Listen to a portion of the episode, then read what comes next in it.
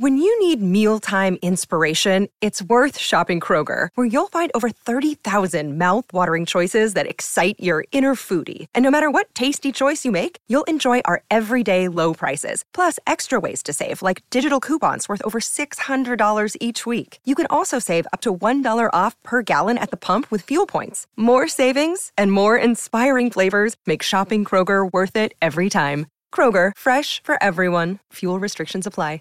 En Sherwin Williams somos tu compa, tu pana, tu socio, pero sobre todo somos tu aliado, con más de 6.000 representantes para atenderte en tu idioma y beneficios para contratistas que encontrarás en aliadopro.com. En Sherwin Williams somos el aliado del PRO.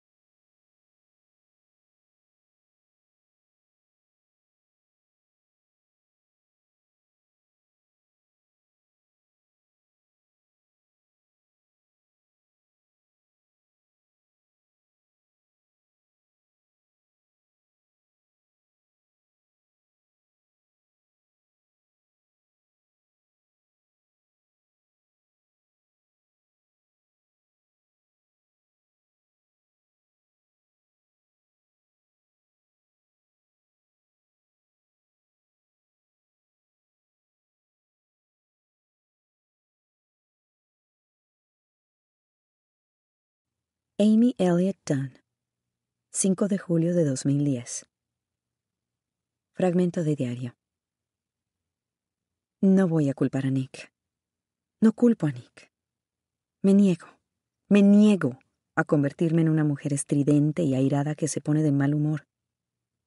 Cuando me casé con Nick me hice dos promesas. Una, ninguna exigencia de mono bailarín. Dos, nunca nunca jamás diría, claro, me parece bien. Que quieras salir hasta tarde, que quieras pasar el fin de semana con los amigos, que quieras hacer cualquier cosa que te apetezca, para luego castigarle por hacer lo que había dicho que me parecía bien. Me preocupa estar peligrosamente cerca de violar ambas promesas. Pero aún así, es nuestro tercer aniversario de boda y estoy sola en nuestro apartamento con el rostro tirante como una máscara por culpa de las lágrimas. Porque, en fin, porque justo esta tarde, Nick me ha dejado un mensaje en el contestador y ya sé que todo va a salir mal.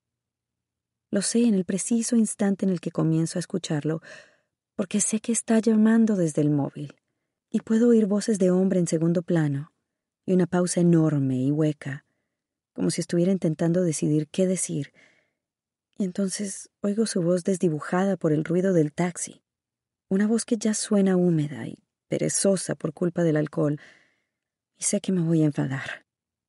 Esa sensación de inhalación rápida, labios que se tensan, hombros que se alzan, esa sensación de... De verdad que no me quiero enfadar, pero no voy a poder evitarlo. ¿Es que los hombres no conocen esa sensación? No quieres enfadarte, pero te ves obligada a ello, prácticamente. Porque una regla, una buena regla, una regla agradable, está siendo quebrantada. O quizá regla es la palabra equivocada. ¿Protocolo? ¿Gentileza? Pero la regla, protocolo, gentileza, nuestro aniversario, está siendo quebrantada por un buen motivo. Lo entiendo, de verdad que sí. Los rumores eran ciertos. Dieciséis redactores han sido despedidos de la revista en la que trabaja Nick. Un tercio de la plantilla. Nick se ha salvado, por ahora, pero por supuesto se siente obligado a llevar a los otros de parranda. Son hombres, apilados en un taxi que circula por la segunda avenida, fingiendo ser valientes. Un par ha regresado a casa con sus esposas, pero un número sorprendentemente alto de ellos se ha quedado. Y Nick se va a pasar la noche de nuestro aniversario invitándoles a beber, recorriendo clubes de striptease y bares infames, flirteando con muchachas de 22 años. Aquí mi amigo acaba de ser despedido, le iría bien un abrazo. Estos hombres desempleados proclamarán las bondades de Nick mientras él paga rondas con una tarjeta de crédito vinculada a mi cuenta corriente. Nick se lo pasará fantástico la noche de nuestro aniversario, circunstancia que ni siquiera ha mencionado en el mensaje. En cambio ha dicho, sé que teníamos planes, pero... Estoy siendo inmadura. Simplemente pensaba que sería una tradición. Por toda la ciudad he dejado un reguero de pequeños mensajes de amor, remembranzas de este último año en común. Mi casa del tesoro. Puedo imaginar la tercera pista aleteando tras un pedazo de cinta adhesiva en el recodo de la V de Love, la escultura de Robert Indiana junto a Central Park. Mañana, algún turista de 12 años aburrido que vaya arrastrando los pies tras sus padres la despegará, la leerá, se encogerá de hombros y dejará que se la lleve el viento como una envoltura de chicle. El final de mi casa del tesoro era perfecto, pero ahora ya no lo es un maletín antiguo que es una verdadera preciosidad. De cuero. El tercer aniversario es cuero. Puede que un regalo relacionado con el trabajo sea mala idea, teniendo en cuenta que últimamente el trabajo no ha sido fuente de demasiadas alegrías. En nuestra cocina tengo dos langostas vivas como siempre, o como lo que se suponía que iba a ser siempre. Tengo que llamar a mi madre para que me diga si aguantan hasta mañana gateando aturdidas en su caja, o si necesito dar el paso y con ojos llorosos, pelearme con ellas y hervirlas en la olla sin ningún motivo. Tendré que matar dos langostas que ni siquiera me voy a comer. Papá ha llamado para desearnos un feliz aniversario, y he cogido el teléfono y pensaba actuar como si nada, pero después me he echado a llorar nada más empezar a hablar. Ese espantoso lloro femenino entrecortado.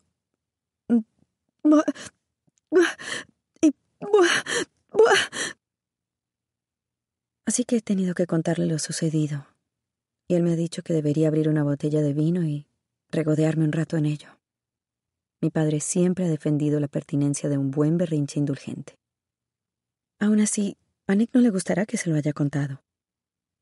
Y por supuesto Rand se pondrá en plan paternal con él, le dará una palmada en el hombro y dirá, me he enterado de que te viste obligado a tomarte unas copas de emergencia el día de tu aniversario, Nicky.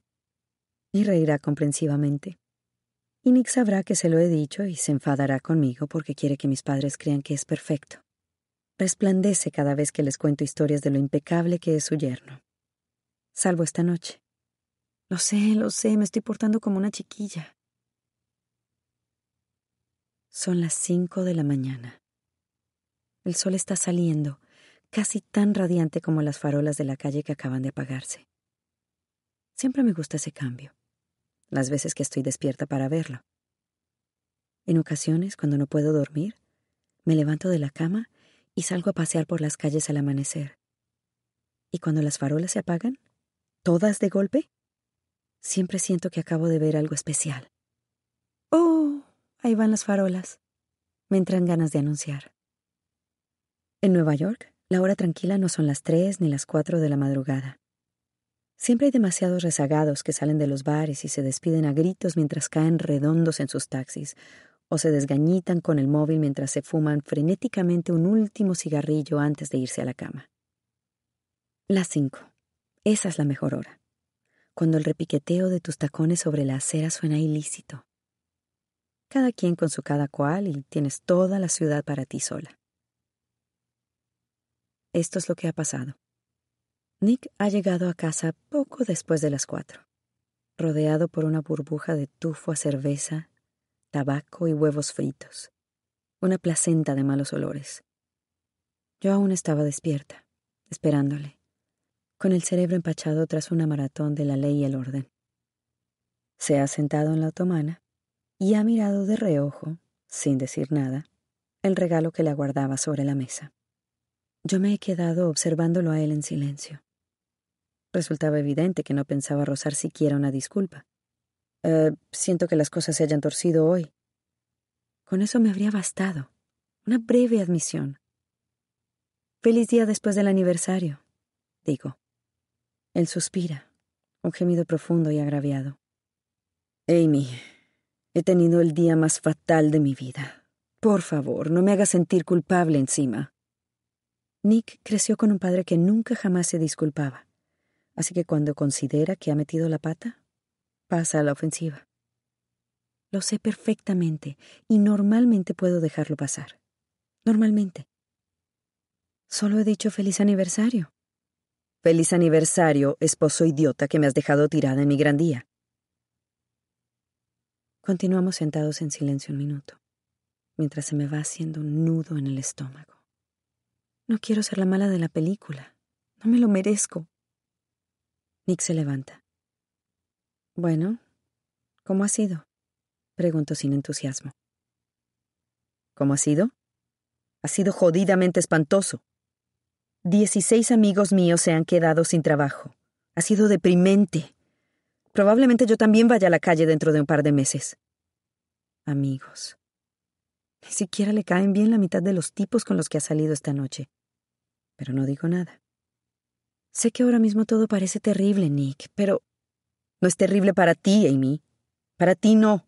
Nunca será terrible. Pero para los demás es muy distinto. La misma cantinela de siempre. A Nick le molesta que nunca haya tenido que preocuparme por el dinero y que nunca vaya a tener que hacerlo. Cree que eso me vuelve más blanda que todos los demás. Y no es que vaya a mostrarme en desacuerdo con él. Pero yo también tengo un empleo. Checo todos los días. Algunas de mis amigas no han trabajado literalmente nunca. Hablan de la gente que trabaja con el mismo tono compasivo con el que hablarían de una chica gorda con una cara tan bonita. Se inclinan hacia adelante y dicen, pero claro, Ellen tiene que trabajar, como algo salido de una obra de Noel Coward. A mí no me cuentan porque siempre podría dejar mi empleo si quisiera. Podría dedicar el día a comités de beneficencia, y a decorar la casa, y a la jardinería, y a ser de voluntaria. Y no creo que haya nada de malo en construirse una vida alrededor de todas esas cosas. La mayoría de las cosas buenas y hermosas son llevadas a cabo por mujeres menospreciadas por la mayoría. Pero yo trabajo. Nick, estoy de tu parte. Pase lo que pase, nos irá bien. Mi dinero es tu dinero. No según el acuerdo prenupcial. Está borracho. Solo menciona el acuerdo prenupcial cuando está borracho. Entonces brota todo el resentimiento. Se lo he dicho cientos, literalmente cientos de veces, con estas mismas palabras. El acuerdo es puro negocio. No es para mí, ni siquiera es para mis padres. Es para los abogados de mis padres. No dice nada sobre nosotros, ni sobre ti, ni sobre mí. Nick se dirige a la cocina, arroja su cartera y unos dólares arrugados sobre la mesita del café, estruja un pedazo de papel y lo tira a la basura junto a una serie de recibos de tarjeta de crédito. Me resulta muy desagradable oírte decir eso, Nick. Me resulta muy desagradable tener que sentirme así, Amy. Se encamina hacia nuestro mueble bar, con los cuidadosos andares como de vadear un pantano propios de un borracho, y se sirve otra copa. Te vas a poner mal, digo. Nick alza su vaso y me dedica un brindis. Simplemente no lo entiendes, Amy. No puedes entenderlo. Llevo trabajando desde que tenía 14 años. No fui a los putos cursos de tenis, ni al de escritura creativa, ni a los preparativos de selectividad, ni a toda esa mierda que al parecer todo el mundo en Nueva York ha hecho. Porque estaba limpiando mesas en el centro comercial, y segando patios, y conduciendo hasta Hannibal para poder disfrazarme del puto Huck Finn para los turistas, y limpiar los moldes del pastel de carnaval a medianoche. Sentí el impulso de reír en realidad de reír a carcajadas. Una gran risotada surgida del vientre que contagiase a Nick. Y pronto los dos nos estaríamos riendo y aquello habría terminado. La letanía de malos empleos. Estar casada con Nick me sirve como recordatorio constante de que la gente tiene que hacer cosas espantosas para obtener dinero. Desde que estoy casada con Nick, siempre saludo a las personas disfrazadas de comida. He tenido que trabajar mucho más duro que cualquier otro en la revista solo para poder llegar a la revista. Veinte años, básicamente, es lo que llevo trabajando para haber llegado hasta donde estoy. Y ahora todo va a esfumarse. Y es la única puta cosa que se hacer en la vida. A menos que quiera regresar a casa para volver a ser una rata de río. Probablemente seas demasiado viejo para ser de Huck Finn, le digo. Vete a la mierda, Amy. Y a continuación se mete en el dormitorio. Nunca me había dicho algo así con anterioridad, pero ha surgido con tanta fluidez de su boca que asumo una idea que jamás me había pasado por la cabeza. Asumo que lo ha pensado. Muchas veces. Nunca había creído que acabaría siendo el tipo de mujer a la que su marido manda la mierda. Y habíamos jurado no irnos nunca enfadados a la cama. Compromiso, comunicación y nunca irse enfadados a la cama. Los tres consejos que todos los recién casados deben oír una y otra vez. Pero últimamente parece que yo soy la única que se compromete. Nuestras comunicaciones no resuelven nada y a Nick se le da muy bien lo de acostarse enfadado. Tiene la capacidad de cerrar el flujo de sus emociones como si fuera un surtidor. De hecho, ya está roncando. Y entonces no puedo evitarlo. A pesar de que no es asunto mío, a pesar de que Nick se pondría furioso si lo supiera, me dirijo al bote de la basura y saco los recibos para saber dónde ha pasado la noche. Dos bares, dos clubes de striptease. Y puedo imaginarla en cada uno de ellos, hablando de mí con sus amigos. Porque debe de haber estado hablando de mí para que toda esa mala baba mezquina y denigrante le haya salido con tanta facilidad. Me los imagino en uno de los clubes más caros, uno de esos en plan elegantón, pensados para hacerles creer a los hombres que su propósito sigue siendo mandar, que las mujeres han nacido para servirles, la acústica premeditadamente mala y la música tronadora, de modo que nadie tenga que hablar. Una mujer de tetas tensas como balones, montada horcajada sobre mi marido, que jura que solo lo hace en broma, agitando la melena sobre su espalda, los labios húmedos de carmín. Pero se supone que no debo sentirme amenazada, ¿no? Solo son travesuras de muchachos. Se supone que debo tomármelas a risa, que debo ser condescendiente, entonces despliego el pedazo de papel arrugado y veo una letra de mujer, Hannah, y un número de teléfono. Desearía que fuese como en el cine, un nombre ridículo, Candy o Bambi, algo que pudiera tomarme a guasa. Misty, con dos corazones sobre las íes. Pero es Hannah, una mujer real, presumiblemente como yo. Nick nunca me ha puesto los cuernos. Lo jura. Pero también sé que ha tenido oportunidades de sobra. Podría preguntarle por Hannah y me diría, no tengo ni idea de por qué me ha dado su número, pero no quería parecer grosero, así que lo he aceptado. Lo cual podría ser cierto. ¿O no? Podría ponerme los cuernos y nunca me lo diría. Y cada vez me respetaría menos por no darme cuenta. Me observaría desde el otro extremo de la mesa del desayuno, sorbiendo inocentemente cereales, y sabría que soy una simple. ¿Y cómo puede nadie respetar a una simple? Ahora estoy llorando otra vez, con Hannah en la mano. Es un rasgo muy femenino, ¿no? Eso de tomar una salida nocturna entre amigos y agigantarla hasta convertirla en una infidelidad que destruirá nuestro matrimonio. No sé qué hacer. Me siento como una pescadera gritona o como un felpudo ignorante. No sé cuál de las dos cosas. No quiero estar enfadada, ni siquiera puedo llegar a la conclusión de si debería estarlo. Me planteo irme a un hotel. Dejar que sea él quien se preocupe por mí para variar. Me quedo donde estoy un par de minutos y después respiro hondo y me sumerjo en nuestro dormitorio cargado de humedad alcohólica y cuando me meto en la cama, Nick se vuelve hacia mí y me rodea con los brazos y entierra el rostro en mi cuello. Y los dos decimos, lo siento, al mismo tiempo. Nick Dunn. Un día ausente. Los flashes estallaron y extinguí la sonrisa, pero no lo suficientemente rápido. Sentí una oleada de calor que me ascendía por el cuello y en la nariz me aparecieron varias perlas de sudor. Estúpido, Nick. Estúpido. Y entonces, justo cuando estaba recuperando la compostura, la rueda de prensa había terminado y ya era demasiado tarde para causar cualquier otra impresión. Salí con los Elliot, agachando la cabeza mientras más flashes crepitaban a mi alrededor. Casi había alcanzado la salida cuando Gilpin atravesó trotando la estancia en dirección a mí, reteniéndome. ¿Puede dedicarme un minuto, Nick? Mientras nos dirigíamos hacia un despacho apartado, aprovechó para ponerme al día. Hemos inspeccionado esa casa allanada de su barrio. Parece que ha habido gente acampada en el interior, así que hemos enviado a los de laboratorio. Y hemos encontrado otra casa llena de ocupas justo en los límites del complejo. Claro, eso es lo que me preocupa, dije.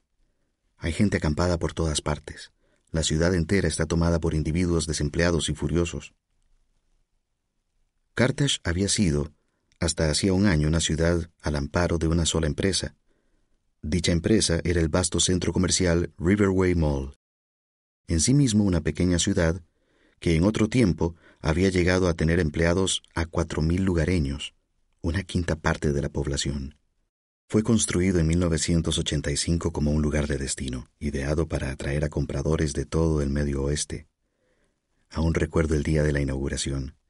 Go y yo, mamá y papá, observando los festejos desde la parte de atrás de la multitud aglomerada en el enorme estacionamiento pavimentado, porque nuestro padre siempre quería tener la posibilidad de marcharse rápidamente de cualquier sitio. Incluso cuando íbamos al béisbol, nos estacionábamos cerca de la salida y nos marchábamos en la octava entrada. Entre las previsibles quejas de Go y mías, manchados de mostaza, petulantes, y enfebrecidos por culpa del sol. Nunca podemos ver el final. Pero en aquella ocasión nuestra perspectiva distante resultó apetecible, ya que así pudimos presenciar el evento en toda su magnitud. La multitud impaciente, pasando colectivamente el peso de un pie al otro, el alcalde sobre un estrado rojo, blanco y azul, las palabras altisonantes, orgullo, crecimiento, prosperidad, éxito, resonando sobre nosotros, soldados en el campo de batalla del consumismo, armados con talonarios de cubiertas plastificadas y bolsos de tela. Y el momento en el que se abrieron las puertas, y la avalancha en pos del aire acondicionado, el musac, los sonrientes vendedores que no eran sino nuestros vecinos. Aquel día mi padre nos permitió entrar, llegando incluso a hacer cola para comprarnos algo, unos sudorosos vasos de cartón rebosantes de Orange Julius. Durante un cuarto de siglo, el Riverway Mall fue una presencia constante. Después la recesión golpeó, arrastrando a su paso el Riverway, tienda a tienda, hasta que todo el centro comercial acabó por cerrar. Ahora son 185 mil metros cuadrados de eco. Ninguna compañía quiso reclamarlo. Ningún empresario prometió una resurrección. Nadie sabía qué hacer con él ni qué sería de todas las personas que habían trabajado allí incluida mi madre, que perdió su empleo en Shubidubi, dos décadas arrodillándose y poniendo zapatos, amontonando cajas y recogiendo calcetería sudada, evaporadas sin ceremonia. El hundimiento del centro comercial dejó Carthage básicamente en bancarrota. La gente perdió sus trabajos, perdió sus casas. Nadie esperaba la llegada de nada bueno en un futuro próximo. Nunca podemos ver el final. Esta vez parecía que a Go y a mí sí que nos iba a tocar verlo. Todos lo íbamos a ver. La bancarrota se ajustaba perfectamente a mi psique. Durante varios años había vivido aburrido. No con el aburrimiento lloriqueante e inquieto de un niño, aunque no era inmune a ello, sino con un malestar denso que todo lo cubría. Tenía la impresión de que nunca jamás volvería a ver nada nuevo bajo el sol. La nuestra era una sociedad completa y ruinosamente derivativa, aunque el uso peyorativo de la palabra derivativo es en sí mismo derivativo. Éramos la primera generación de seres humanos que jamás podría ver nada por primera vez. Contemplamos las maravillas del mundo con ojos mortecinos, de vuelta de todo. Mona Lisa, las pirámides, el Empire State Building, el ataque de un animal selvático, el colapso de antiquísimos glaciares, las erupciones volcánicas. No consigo recordar ni una sola cosa asombrosa que haya visto en persona que no me recordase de inmediato a una película o a un programa de televisión, a un puto anuncio. ¿Conocen el espantoso sonsonete del indiferente? Ya lo he visto. Bien, pues yo lo he visto literalmente todo. Y lo peor, lo que de verdad provoca que me entren ganas de volarme la tapa de los sesos, es que la experiencia de segunda mano siempre es mejor. La imagen es más nítida, la visión más intensa, el ángulo de la cámara y la banda sonora manipulan mis emociones de un modo que ha dejado de estar al alcance de la realidad. No estoy seguro de que, llegados a este punto, sigamos siendo realmente humanos, al menos aquellos de nosotros que somos como la mayoría de nosotros, los que crecimos con la televisión y el cine y ahora Internet. Si alguien nos traiciona, sabemos qué palabras decir. Cuando muere un ser amado, sabemos qué palabras decir. Si queremos hacernos el machote o el listillo o el loco, sabemos qué palabras decir. Todos seguimos el mismo guion manoseado. Es una era muy difícil en la que ser persona. Simplemente una persona real, auténtica, en vez de una colección de rasgos seleccionados a partir de una interminable galería de personajes. Y si todos interpretamos un papel, es imposible que exista nada semejante a un compañero del alma, porque lo que tenemos no son almas de verdad había llegado hasta tal extremo que ya nada parecía tener importancia, porque yo no era una persona real, y tampoco nadie más lo era. Habría hecho cualquier cosa por volver a sentirme real. Gilpin abrió la puerta de la misma sala en la que me habían interrogado la noche anterior. Sobre el centro de la mesa descansaba la plateada caja de regalo de Amy. Me quedé observando la caja en medio de la mesa, tan ominosa en aquel nuevo entorno. Una sensación de temor se cernió sobre mí. ¿Por qué no la había encontrado antes? Debería haberla encontrado. Adelante, dijo Gilpin. Queríamos que le echase un vistazo. La abrí con tanta prevención como si fuera a contener una cabeza. Solo encontré un sobre de un azul cremoso con las palabras Primera pista. Gilpin sonrió burlonamente. Imagínese nuestra confusión. Un caso de persona desaparecida y de repente encontramos un sobre que anuncia la primera pista. Es una casa del tesoro que mi esposa ya, por su aniversario. Su suegro lo ha mencionado. Abrí el sobre extraje un grueso papel de color azul celeste, el mismo que usaba Amy siempre, doblado una sola vez. Noté que la bilis me asomaba a la garganta. Aquellas casas del tesoro siempre habían equivalido a una sola pregunta. ¿Quién es Amy? ¿En qué está pensando mi esposa? ¿Qué ha sido importante para ella en el transcurso de este último año? ¿Qué momentos la han hecho más feliz? Amy, Amy, Amy. Vamos a pensar en Amy. Leí la primera pista con los dientes apretados, teniendo en cuenta nuestro humor matrimonial durante aquel último año. Iba a hacerme quedar fatal. No necesitaba más cosas que me hicieran quedar fatal. Siendo tu alumna me imagino a diario, con un maestro tan atractivo y sabio mi mente se abre, por no decir mis labios. Si fuera estudiante no necesitaría flores a destajo, solo una cita traviesa durante tus horas de trabajo. Así que date prisa, ponte en marcha, por favor, y esta vez te enseñaré una cosa o dos. This is the story of the one. As head of maintenance at a concert hall, he knows the show must always go on. That's why he works behind the scenes ensuring every light is working, the HVAC is humming, and his facility shines. With Granger's supplies and solutions for every challenge he faces, plus 24 7 customer support, his venue never misses a beat. Call quickgranger.com or just stop by. Granger, for the ones who get it done. When you need mealtime inspiration, it's worth shopping Kroger, where you'll find over 30,000 mouthwatering choices that excite your inner foodie. And no matter what tasty choice you make, you'll enjoy our everyday low prices, plus extra ways to save, like digital coupons worth over $600 each week. You can also save up to $1 off per gallon at the pump with fuel points. More savings and more inspiring flavors make shopping Kroger worth it every time. Kroger, fresh for everyone. Fuel restrictions apply. Era un itinerario para una vida alternativa. Si las cosas hubieran ido según lo previsto por mi esposa, el día anterior habría estado revoloteando a mi alrededor mientras yo leía aquel poema, observándome expectante. La esperanza habría emanado de ella como una fiebre. Por favor, entiéndelo, por favor, entiéndeme. Y finalmente diría, ¿y bien? Y yo diría, Oh, esta sí me la sé. Tiene que estar refiriéndose a mi despacho, en la universidad comunitaria.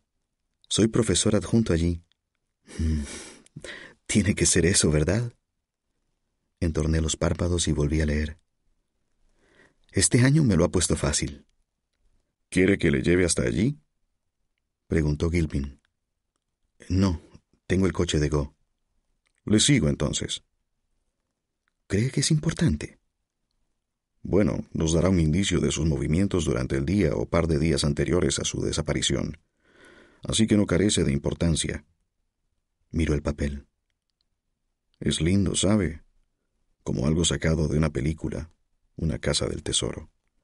Mi esposa y yo nos regalamos una postal, como muchos salimos a comer algo. Parece que ustedes se lo han montado bien, preservando el romanticismo. Después Gilpin se miró los zapatos, se ruborizó e hizo sonar las llaves para indicar que debíamos marcharnos.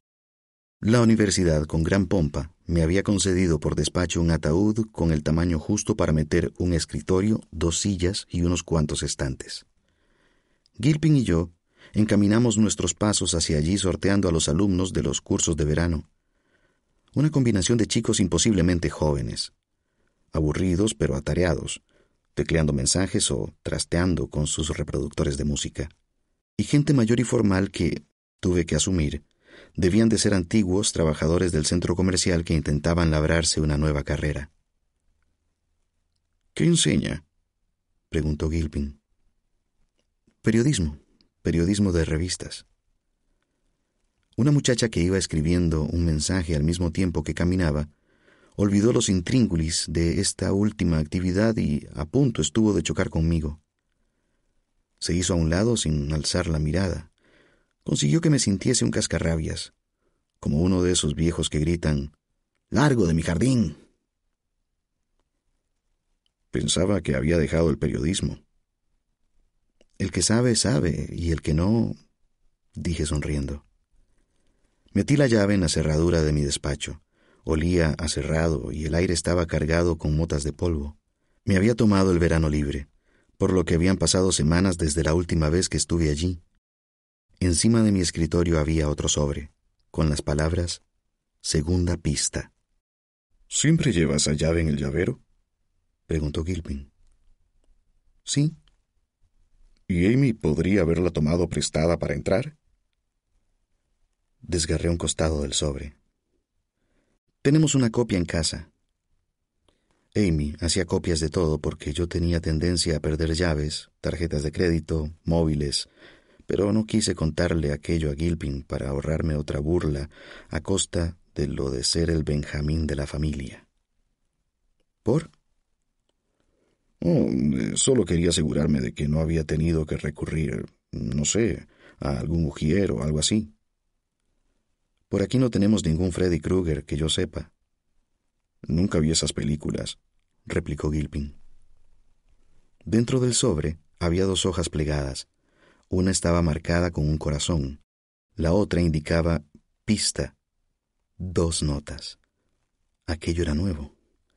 Sentí un nudo en el estómago. Dios sabría lo que tenía que decirme Amy. Desdoblé la nota con el dibujo del corazón. Deseé no haber permitido que Gilpin me acompañara y entonces capté las primeras palabras. Mi querido esposo, he supuesto que este sería el lugar perfecto, este templo dedicado al saber, para decirte que creo que eres un hombre brillante. No te lo digo lo suficientemente a menudo, pero me fascina tu mente. Las estadísticas curiosas, las anécdotas, los hechos insólitos, la perturbadora capacidad para citar cualquier película, el rápido ingenio, la hermosa manera que tienes de elegir las palabras adecuadas para cada cosa. Tras haber pasado años juntos, creo que una pareja puede llegar a olvidar todo lo que de maravilloso tiene la otra mitad. Recuerdo lo mucho que me deslumbraste cuando nos conocimos.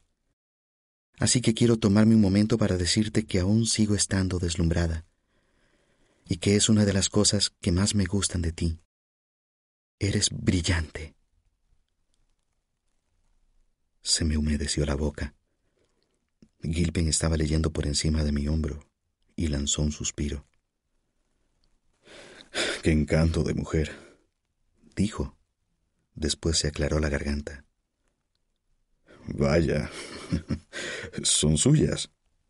Utilizó un lápiz, sirviéndose del extremo de la goma para alzar una prenda de ropa interior femenina. Técnicamente eran pantaletas, rojas, de encaje, pero sé que las mujeres detestan esa palabra. Solo tienen que buscar en Google odio la palabra pantaletas. Colgaba de un dial de la unidad de aire acondicionado. Dios, qué vergüenza. Gilpin aguardaba una explicación. Ah, una vez Amy y yo... Bueno, ya ha leído su nota. El caso es que... Ya sabe, a veces hay que echarle un poco de picante a las cosas. Gilpin sonrió. Mm, ya entiendo. Profesor cachondo y alumna traviesa. Ya entiendo. Decididamente, ustedes sí que se lo han montado bien. Hice ademán de ir a coger las pantaletas, pero Gilpin ya había sacado una bolsa para pruebas de su bolsillo y las estaba guardando en su interior. Solo es una precaución, dijo inexplicablemente. Por favor, no haga eso, dije. Amy se moriría si... Me interrumpí en seco. No se preocupe, Nick. Es solo protocolo, amigo mío. Le costaría creer los aros por los que nos hacen pasar. Por si acaso, por si acaso. Ridículo. ¿Qué dice la pista? Permití que volviera a leer por encima de mi hombro.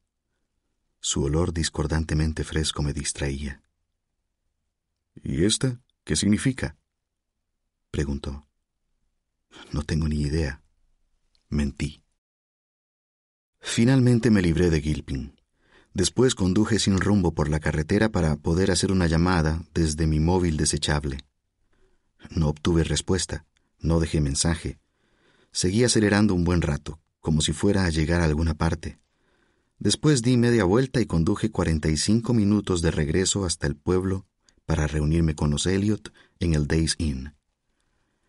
Encontré el vestíbulo ocupado por miembros de la Asociación de Gestores de Nóminas del Medio Oeste y por todos los rincones maletas de viaje cuyos propietarios sorbían bebidas de obsequio en pequeños vasos de plástico, y se dedicaban a hacer contactos, profiriendo forzadas risas guturales y hurgándose los bolsillos en busca de tarjetas de visita. Subí en el ascensor con cuatro hombres de calva incipiente, pantalones khaki y polos de jugar al golf. Las acreditaciones que llevaban colgadas del cuello rebotaban sobre sus estómagos de casados.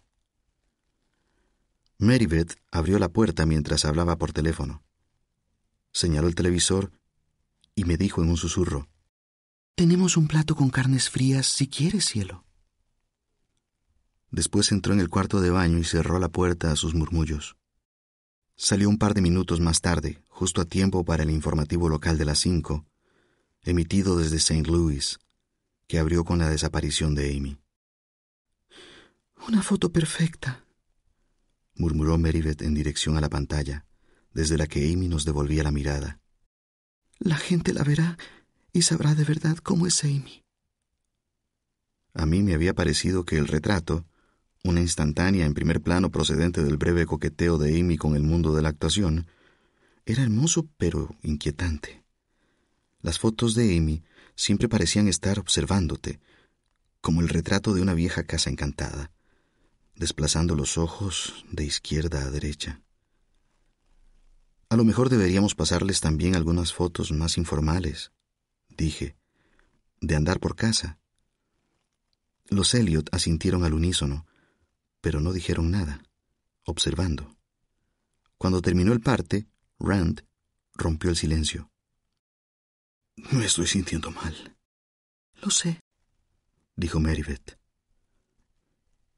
¿Qué tal aguantas tú, Nick? preguntó Rand, encorvado, apoyando las manos sobre las rodillas como si estuviera preparándose para levantarse del sofá, pero no fuera capaz de conseguirlo. Estoy hecho un maldito desastre, a decir verdad. Me siento tan inútil. Sabes, tengo que preguntártelo. ¿Qué hay de tus empleados, Nick? Rand se levantó al fin. Se dirigió al minibar, se sirvió un ginger ale y después se volvió hacia Meribeth y hacia mí. ¿Alguien quiere algo? ¿Cualquier cosa? Yo negué con la cabeza. Meribeth pidió una soda. ¿Quieres que le eche un chorrito de ginebra, cariño? preguntó Rand, aflautando el tono de su profunda voz en la última palabra. Claro, sí, adelante.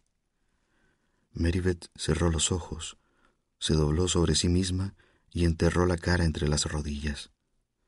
Después respiró hondo y volvió a sentarse exactamente en la misma postura que antes, como si estuviese practicando un ejercicio de yoga. Les he dado una lista de todos, dije, pero es un negocio bastante tranquilo, Rand. No creo que sea el lugar más indicado para investigar. Rand se llevó una mano a la boca y se frotó la cara hacia arriba, amontonando la carne de las mejillas alrededor de los ojos. Por supuesto, nosotros estamos haciendo lo mismo con nuestro negocio, Nick. Rand y Meribeth siempre se referían a la serie de La asombrosa Amy como un negocio, lo cual a nivel superficial nunca me había dejado de parecer una ridiculez. Son libros para niños, protagonizados por una chiquilla perfecta que aparece en todas las portadas. Una versión caricaturizada de mi Amy. Pero por supuesto sí que son, o eran, un negocio, un buen negocio. Durante prácticamente dos décadas fueron una constante en las escuelas de primaria, principalmente por los tests con los que finalizaba cada capítulo. Cuando la asombrosa Amy iba a tercero, por ejemplo, sorprendió a su amigo Brian dando de comer en exceso a la mascota de la clase, una tortuga. Intentó razonar con él, pero cuando Brian se obstinó en seguir echándole raciones extra, Amy no tuvo más remedio que delatarle a su profesora. Señora Tibbles, no quiero ser chismosa, pero no sé muy bien qué hacer. He intentado hablar personalmente con Brian, pero ahora supongo que necesito la ayuda de un adulto. El resultado. 1. Brian le dijo a Amy que no era una amiga de fiar y le retiró la palabra. 2. Su tímida amiga Susie le dijo a Amy que no debería haber dicho nada, debería haber extraído en secreto la comida sin que Brian se enterase. 3. La archienemiga de Amy, Joanna, afirmó que Amy estaba celosa y que lo único que pretendía era alimentar a la tortuga ella misma. 4. Amy se negó a retractarse. Consideraba que había hecho lo correcto. ¿Quién tiene la razón? Bueno, la respuesta es fácil porque Amy siempre tiene la razón en todas las historias. No crean que no he mencionado esto en mis discusiones con la Amy real, porque lo he hecho más de una vez. Los test, escritos por dos psicólogos, que además son padres como usted, estaban supuestamente pensados para desvelar los rasgos de personalidad de los niños. ¿Es su pequeño un desabrido que no soporta que le corrijan como Brian? ¿Una cobarde incapaz de enfrentarse a los problemas como Susie? ¿Una cizañera como Joanna? ¿O perfecta como Amy? Los libros se pusieron muy de moda entre la creciente clase yuppie. Eran la piedra mascota de la paternidad, el cubo de Rubik de la educación infantil. Los Elliot se hicieron ricos. Llegado a determinado punto, alguien calculó que todas las bibliotecas escolares de Norteamérica tenían al menos un libro de La asombrosa Amy. ¿Te preocupa que esto pueda estar relacionado con el negocio de Asombrosa Amy? Conocemos a un par de individuos a los que creemos que valdría la pena tener vigilados, dijo Rand. Tosí una risa. ¿Qué creen? ¿Que Judith Viorst ha raptado a Amy para evitar que Alexander vuelva a tener uno de sus terribles, horribles, infaustos y catastróficos días? Rand y Meribeth volvieron sendos rostros de sorpresa y decepción hacia mí. Había sido un comentario grosero y de mal gusto. Mi cerebro eructaba pensamientos inapropiados en los momentos más inoportunos. Gases mentales que no conseguía controlar. Por ejemplo, había empezado a cantar la letra de Bonnie Moroney cada vez que veía a mi amiga policía. Es delgaducha como un fideo. Canturreaba mi cerebro mientras la detective Rhonda Bonnie me decía que pensaban dragar el río en busca de mi desaparecida esposa. Es un mecanismo de defensa, me dije, nada más que un extraño mecanismo de defensa. Me hubiera gustado que parase. Me recoloqué delicadamente la pierna y hablé con no menos delicadeza, como si mis palabras fuesen una vacilante pila de porcelana fina. Lo siento, no sé por qué he dicho eso. Todos estamos cansados, propuso Rand. Pediremos a la policía que interrogue a Bjorst, se esforzó Meribeth. Y también a esa zorra de Beverly Cleary. No fue tanto una broma como un perdón.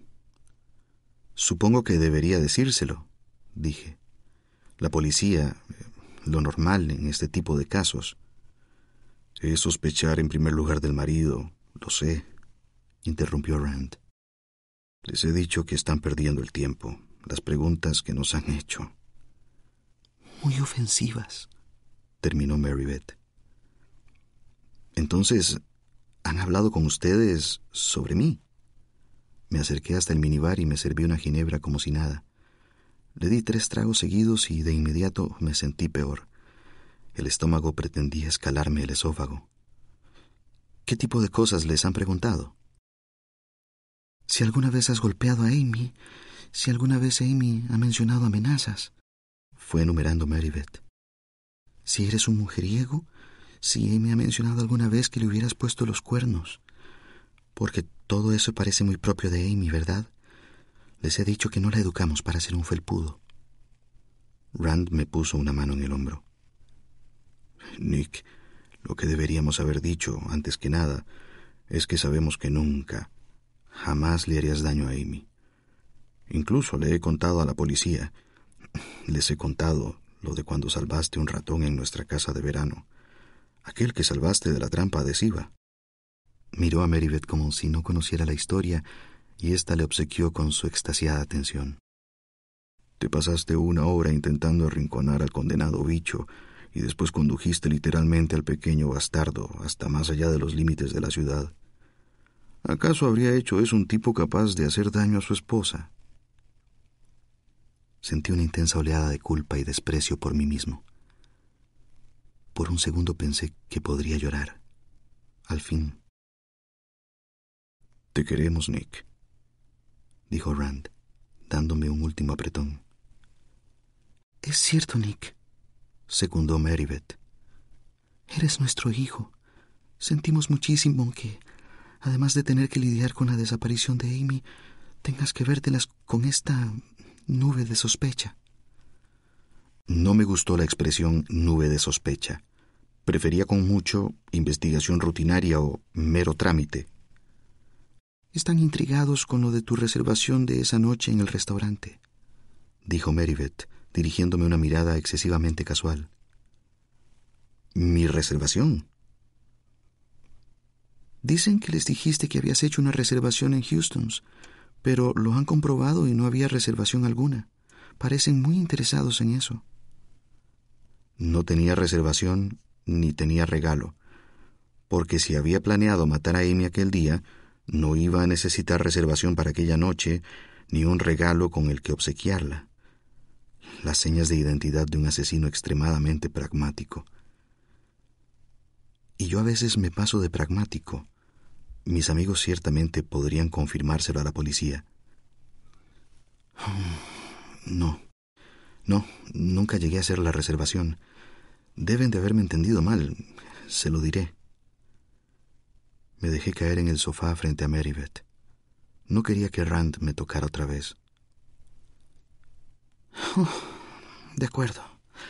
Bien, dijo Meribeth. ¿Te organizó otra casa del tesoro este año?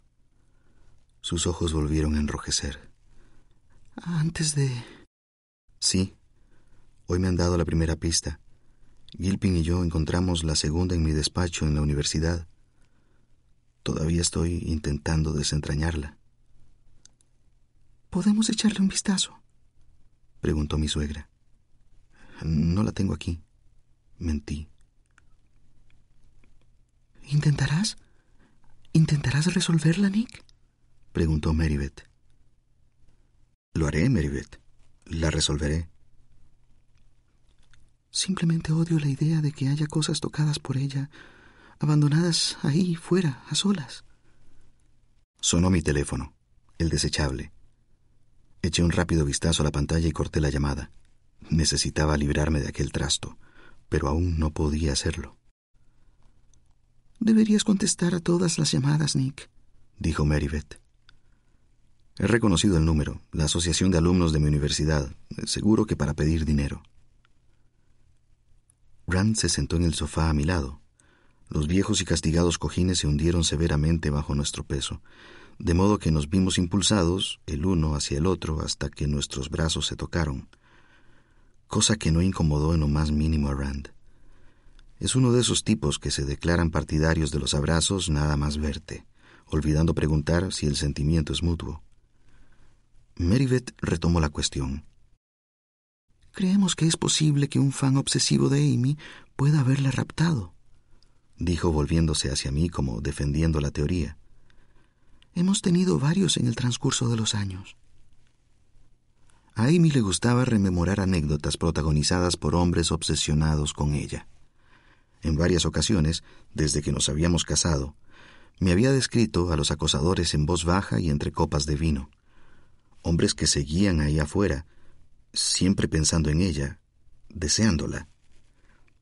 Yo sospechaba que aquellas historias eran exageradas.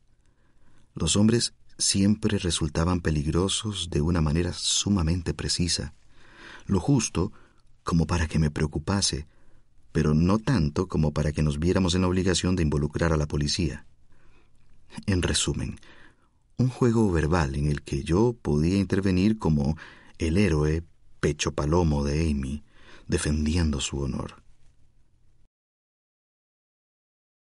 Amy era demasiado independiente, demasiado moderna para ser capaz de admitir la verdad. Deseaba interpretar el papel de la damisela. ¿Recientemente? No, recientemente no, dijo Meribeth, mordisqueándose el labio. Pero hubo una joven muy perturbada cuando iban al instituto. ¿Cómo que perturbada? Estaba obsesionada con Amy. Bueno, con la asombrosa Amy. Se llamaba Hilary Handy y basaba su comportamiento en el de Susie, la mejor amiga de Amy en los libros. Al principio nos pareció entrañable, supongo, pero luego fue como si no le bastara con aquello. Quería ser la asombrosa Amy, no Susie la escudera, de modo que empezó a imitar a nuestra Amy. Se vestía como ella, se tiñó el pelo de rubio, se pasaba horas frente a nuestra casa de Nueva York. En una ocasión iba yo caminando por la calle cuando se me acercó corriendo. Aquella extraña muchacha y enlazó su brazo con el mío y dijo, A partir de ahora seré su hija. Mataré a Amy y seré su nueva Amy. Porque en realidad a ustedes no les importa, ¿verdad? Siempre y cuando tengan una Amy. Como si nuestra hija fuese una obra de ficción que ella pudiese reescribir. Finalmente obtuvimos una orden de alejamiento porque empujó a Amy por las escaleras del instituto, dijo Rand. Una muchacha muy perturbada. Ese tipo de mentalidad no desaparece. Y luego está Desi, dijo Meribeth. Ay, Desi, dijo Rand. Incluso yo sabía lo de Desi. Amy había estudiado en un internado privado de Massachusetts llamado Wickshire Academy. Yo había visto las fotos. Amy con falda de la cruz y cintas en el pelo frente a un fondo de perpetuos colores otoñales. Como si la academia tuviera su sede no en una ciudad, sino en un mes. Octubre. Desi Collins era alumno en el internado para chicos equivalente a Wickshire. En los relatos de Amy aparecía retratado como una figura pálida y romántica, y su cortejo había sido el típico cortejo de internado.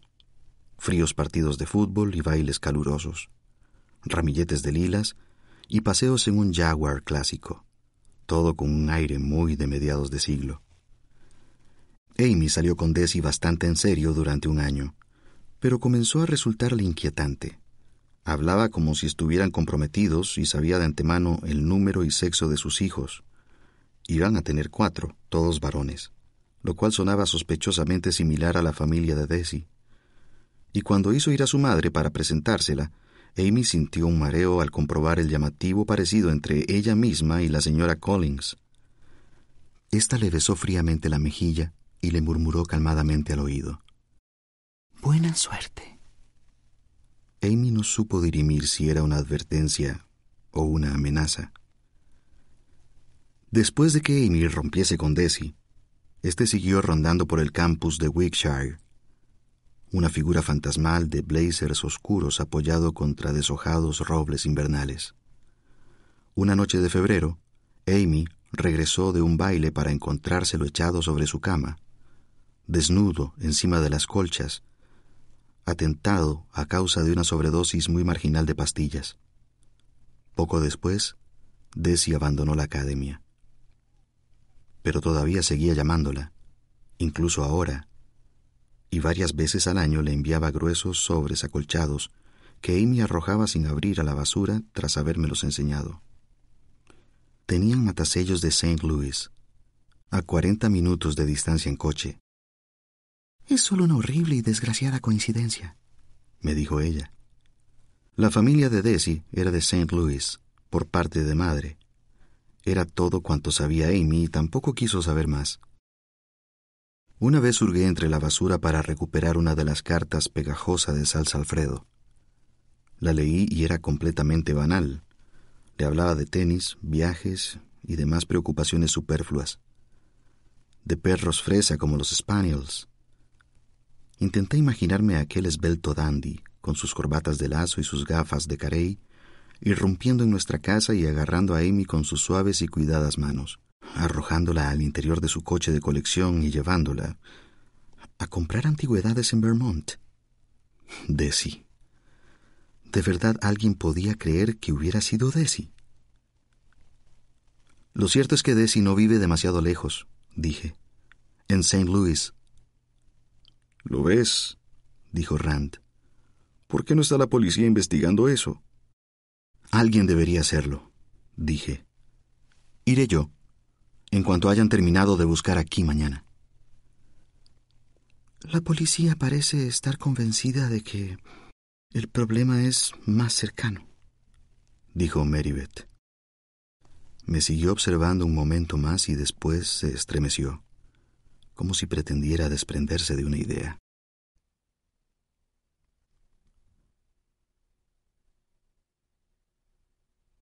When you need mealtime inspiration, it's worth shopping Kroger, where you'll find over 30,000 mouthwatering choices that excite your inner foodie. And no matter what tasty choice you make, you'll enjoy our everyday low prices, plus extra ways to save, like digital coupons worth over $600 each week. You can also save up to $1 off per gallon at the pump with fuel points. More savings and more inspiring flavors make shopping Kroger worth it every time. Kroger, fresh for everyone. Fuel restrictions apply. Save big on your Memorial Day barbecue, all in the Kroger app. Get half gallons of delicious Kroger milk for 129 each, then get flavorful Tyson natural boneless chicken breasts for 249 a pound, all with your card and a digital coupon. Shop these deals at your local Kroger, less than 5 miles away, or tap the screen now to download the Kroger app to save big today. Kroger, fresh for everyone. Prices and product availability subject to change. Restrictions apply. See site for details.